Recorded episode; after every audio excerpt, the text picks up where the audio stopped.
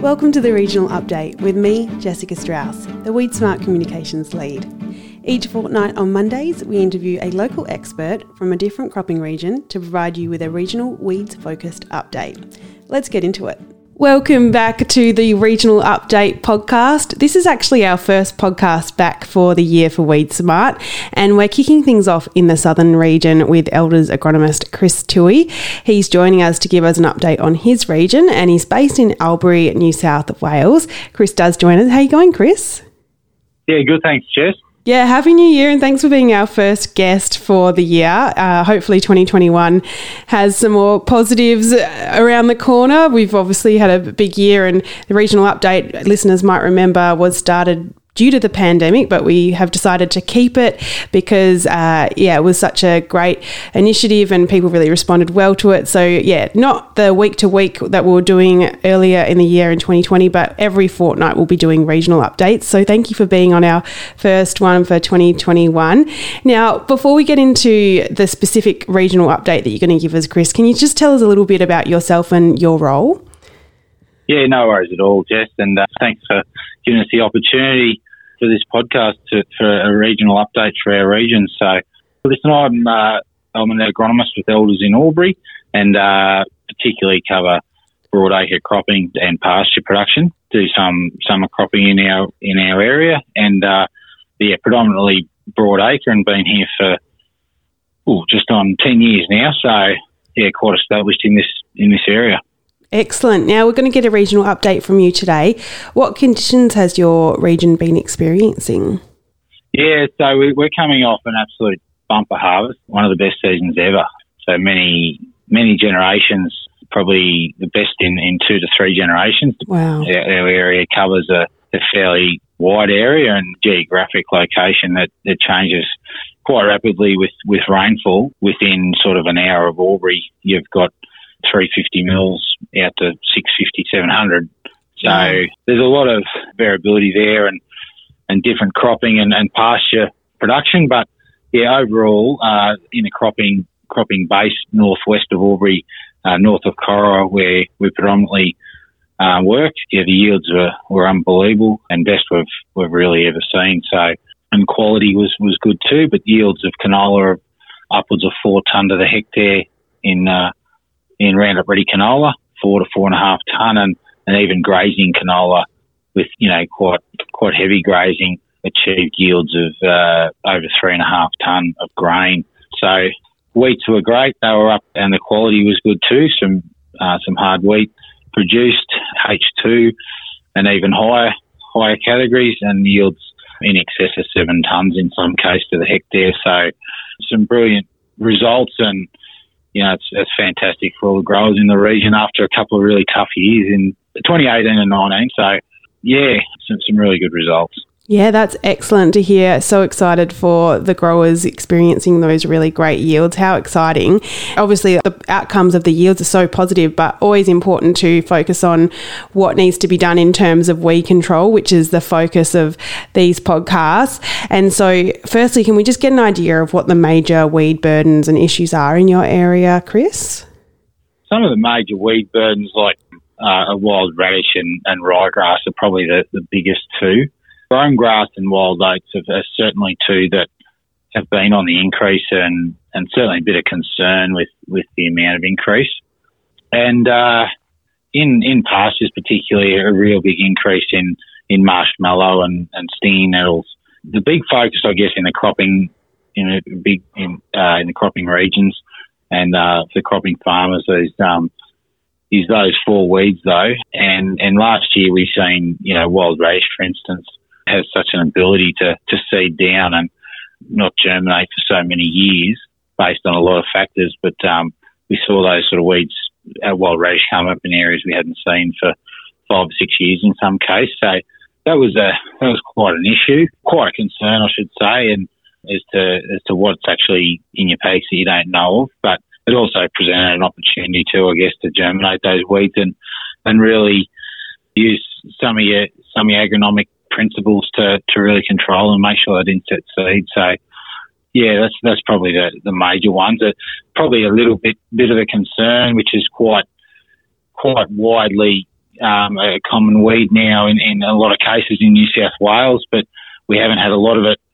down south yet. But it's certainly increasing. Is is feather top Rhodes grass. Um, it's quite a concern to get into the cropping region. The amount of increase we've seen on the sides of roads in the last couple of years, um, but it's just something to watch. We're not having trouble with it in paddocks as such, but certainly the increase on on roadsides is, is a concern.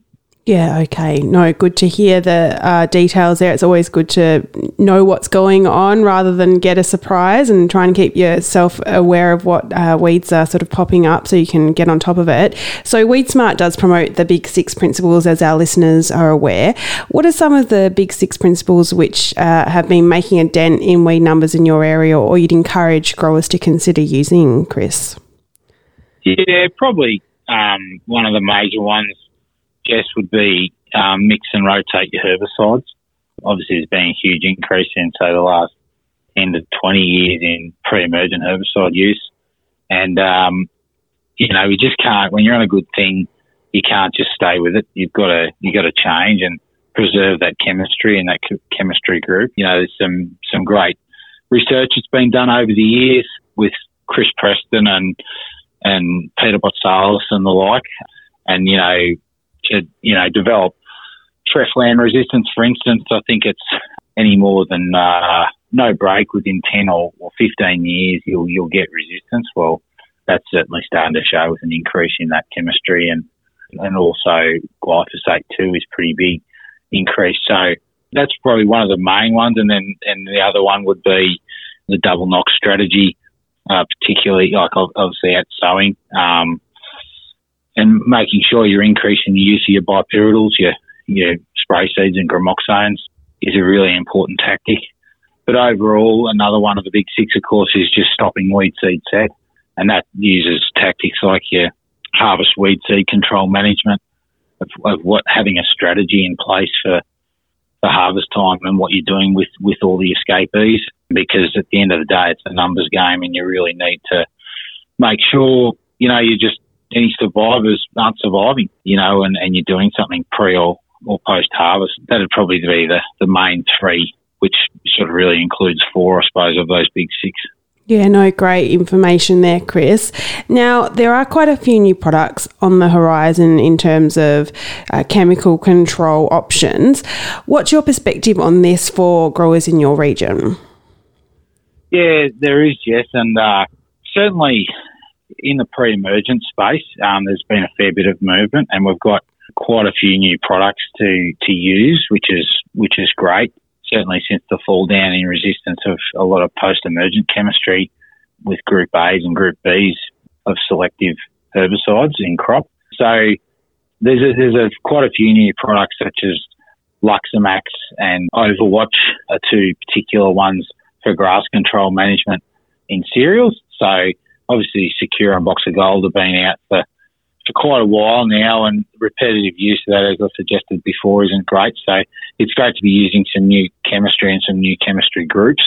In that, there's other ones too. Um, in like Mateno Complete, you know, is one too. That's a new new product, although it is you know existing chemistry, but certainly helps when you're mixing herbicide groups.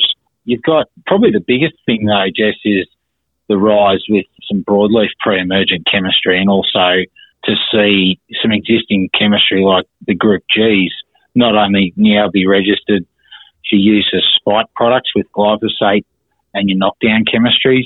There actually been quite a lot of work done with with some of these Group G chemistries, and now they're registered for some pre-emergent weed use, so for broadleaf weeds and also grass weeds. So it's just, I suppose, a lot of it is uh, existing chemistry. However, it's it's there's been a lot of research done on it, and now it's going to be used in a different way.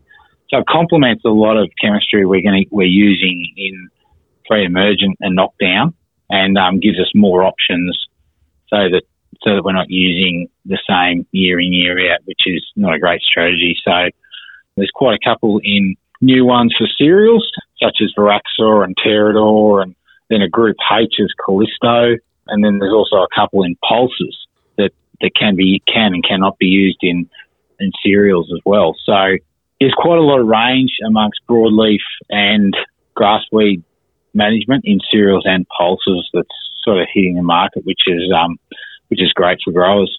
Yeah, it's really exciting. And just in regards to the Group Gs, we will be doing a Q&A style webinar for growers and agronomists in the near future. So make sure you're following us on Twitter and Facebook and you'll not miss the details then of uh, how to register for that. Now, Chris, are there any other uh, things that growers need to be aware of in your area uh, in regards to weed control? Any other things you'd like to mention? Yeah, probably touched on a little bit with resistance and be aware of. I mean, our in our region over the last ten years since I've been in the area, the increase in glyphosate, in particular, ryegrass resistance in, in glyphosate, has increased dramatically when with doing testing and even when mixing groups um, and being really aware of that. The rate of resistance increased, and last year having such great soil moisture conditions germinated a lot more ryegrass than in paddocks that we thought were relatively clean. There was a lot more come through, and in some situations, you know, growers only had a single knockdown and found they had to really come back with a with a double knock. And on paddocks that they didn't probably think they needed to or had a problem with. So mm. the incidence of, of glyphosate resistance in ryegrass has, I think, increased dramatically. And you know, it's, it's been present in plenty of other states of Australia for, for quite a long time, but I think it's something that, that we know has been there for a long time in our area, but it's increased a lot quicker than, than probably a lot of people hoped hoped it would. So it's it's probably one a big thing, and I mean, and it's not necessarily relevant with you know in line with who who grows or where Roundup Ready canola is grown or anything like that. It's just you know, going back 20 and 30 years as to how much product is being used and repetitively used. So, yeah, that, that's probably the biggest, one of the biggest awareness things, and, and people was a bit of an eye opener last year, I think, and one of the big take homes with, with herbicide use and from last year, I think. Yeah, okay, great to know, Chris. And just finally, a lot of growers would be in planning mode at this time of year after having a, a well deserved break, hopefully. Is there any tips you have for growers looking forward on what they need to be considering in your region? Particularly, like, I probably feel like I'm repeating myself a little bit here, but in particular, like, the big six covers a lot of it. I mean, eh, but if you only want to, you know, focus on a couple of those because you, you know, you harvest weed seed control is a difficult one for you if your, your header's not set up in a capacity to do that. Another thing I could mention is that there's been quite an adoption to the weed seed destructors in our area too on headers, which has been another great thing for our area and for, and for growers. But yeah, I think rotating it, yeah, your herbicide groups and rotating away from glyphosate, repetitive glyphosate use is probably one of the biggest things and, and stopping weed seed set altogether. So anything that you don't control at sowing or, or in crop is, is a couple of big take home messages and something that, you know, it's a numbers game at the end of the day. So stop seed setting and you're a long way there. But hopefully we can, uh, we can have another, another good season or just an average season. Uh, uh, be great over here, Jeff. Yeah.